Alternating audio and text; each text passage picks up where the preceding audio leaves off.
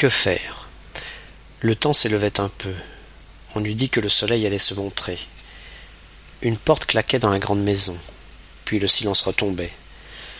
De temps à autre, mon père traversait la cour pour remplir un seau de charbon dont il bourrait le poêle. J'apercevais les linges blancs pendus aux cordes, et je n'avais aucune envie de rentrer dans le triste endroit transformé en séchoir, pour m'y trouver en tête à tête avec l'examen de la fin de l'année, ce concours de l'école normale qui devait être désormais ma seule préoccupation. Chose étrange, à cet ennui qui me désolait, se mêlait comme une sensation de liberté.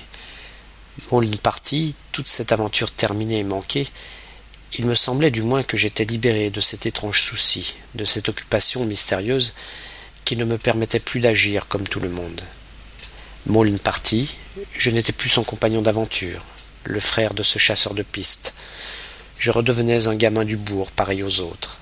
Et cela était facile, et je n'avais qu'à suivre pour cela mon inclination la plus naturelle.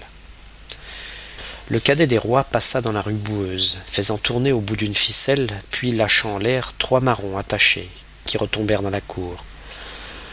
Mon désœuvrement était si grand que je pris plaisir à lui relancer deux ou trois fois ces marrons de l'autre côté du mur. Soudain je le vis abandonner ce jeu puéril pour courir vers un tombereau qui venait par le chemin de la vieille planche. Il eut vite fait de grimper par derrière sans même que la voiture s'arrêtât. Je reconnaissais le petit tombereau de Delouche et son cheval. Jasmin conduisait. Le gros bougeardot était debout. Il revenait du pré. Viens avec nous, François, cria Jasmin, qui devait savoir déjà que Maule n'était parti. Ma foi, sans avertir personne, j'escaladai la voiture cahotante et me tins, comme les autres, debout, appuyé contre un des montants du tombereau. Il nous conduisit chez la veuve de Louche. Nous sommes maintenant dans l'arrière-boutique, chez la bonne femme, qui est en même temps épicière et aubergiste.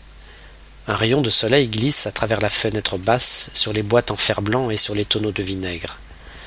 Le gros bougeardon s'assoit sur l'appui de la fenêtre et, tourné vers nous, avec un gros rire d'homme pâteux, il mange des biscuits à la cuillère. À la portée de la main, sur un tonneau, la boîte est ouverte et entamée. Le petit roi pousse des cris de plaisir. Une sorte d'intimité de mauvaise aloi s'est établie entre nous. Jasmin et Boujardon seront maintenant mes camarades, je le vois. Le cours de ma vie a changé tout d'un coup. Il me semble que Maule n'est parti depuis très longtemps et que son aventure est une vieille histoire triste, mais finie. Le petit roi a déniché sous une planche une bouteille de liqueur entamée. De louche nous offre à chacun la goutte, mais il n'y a qu'un verre, et nous buvons tous dans le même. On me sert le premier avec un peu de condescendance, comme si je n'étais pas habitué à ces mœurs de chasseurs et de paysans. Cela me gêne un peu. Et comme on vient à parler de Maulne, l'envie me prend pour dissiper cette gêne et retrouver mon aplomb, de montrer que je connais son histoire et de la raconter un peu. En quoi cela pourrait-il lui nuire? Puisque tout est fini maintenant de ces aventures ici. Est-ce que je raconte mal cette histoire? Elle ne produit pas l'effet que j'attendais.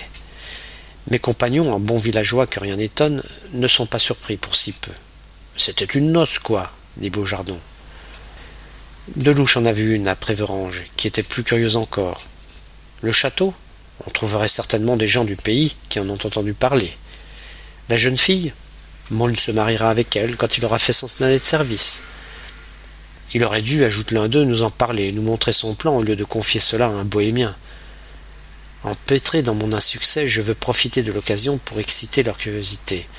Je me décide à expliquer qui était ce bohémien, d'où il venait, son étrange destinée.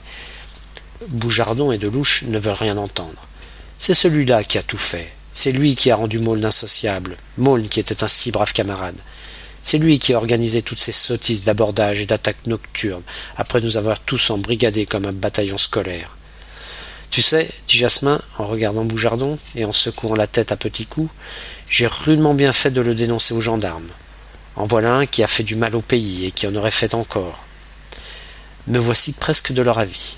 Tout aurait sans doute autrement tourné si nous n'avions pas considéré l'affaire d'une façon si mystérieuse et si tragique. C'est l'influence de ce Franz qui a tout perdu. Mais soudain, tandis que je suis absorbé dans ces réflexions, il se fait du bruit dans la boutique. Jasmin de Louche cache rapidement son flacon de gouttes derrière un tonneau. Le gros bougeardon dégringole du haut de sa fenêtre, met le pied sur une bouteille vide et poussiéreuse qui roule et manque deux fois de s'étaler. Le petit roi les pousse par derrière pour sortir plus vite, à demi suffoqué de rire. Sans rien comprendre de ce qui se passe, je m'enfuis avec eux. Nous traversons la cour et nous grimpons par une échelle dans un grenier à foin. J'entends une voix de femme qui nous traite de propre à rien. Je n'aurais pas cru qu'elle serait rentrée si tôt, dit Jasmin tout bas. Je comprends, maintenant seulement, que nous étions là en fraude, à voler des gâteaux et de la liqueur. Je suis déçu comme ce naufragé qui croyait causer avec un homme et qui reconnut soudain que c'était un singe. Je ne songe plus qu'à quitter ce grenier, tant ces aventures-là me déplaisent. D'ailleurs la nuit tombe. On me fait passer par derrière, traverser deux jardins, contourner une mare, je me retrouve dans la rue mouillée, boueuse, où se reflète la lueur du café Daniel. Je ne suis pas fier de ma soirée. Me voici aux quatre routes. Malgré moi, tout d'un coup, je revois au tournant un visage dur et fraternel qui me sourit, un dernier signe de la main, et la voiture disparaît. Un vent froid fait claquer ma blouse, pareil au vent de cet hiver qui était si tragique et si beau. Déjà, tout me paraît moins facile. Dans la grande classe où l'on m'attend pour dîner, de brusques courants d'air traversent la maigre tiédeur que répand le poêle. Je grelotte, tandis qu'on me reproche mon après-midi de vagabondage. Je n'ai pas même, pour rentrer dans la régulière vie passée, la consolation de prendre place à table et de retrouver mon siège habituel. On n'a pas mis la table ce soir-là.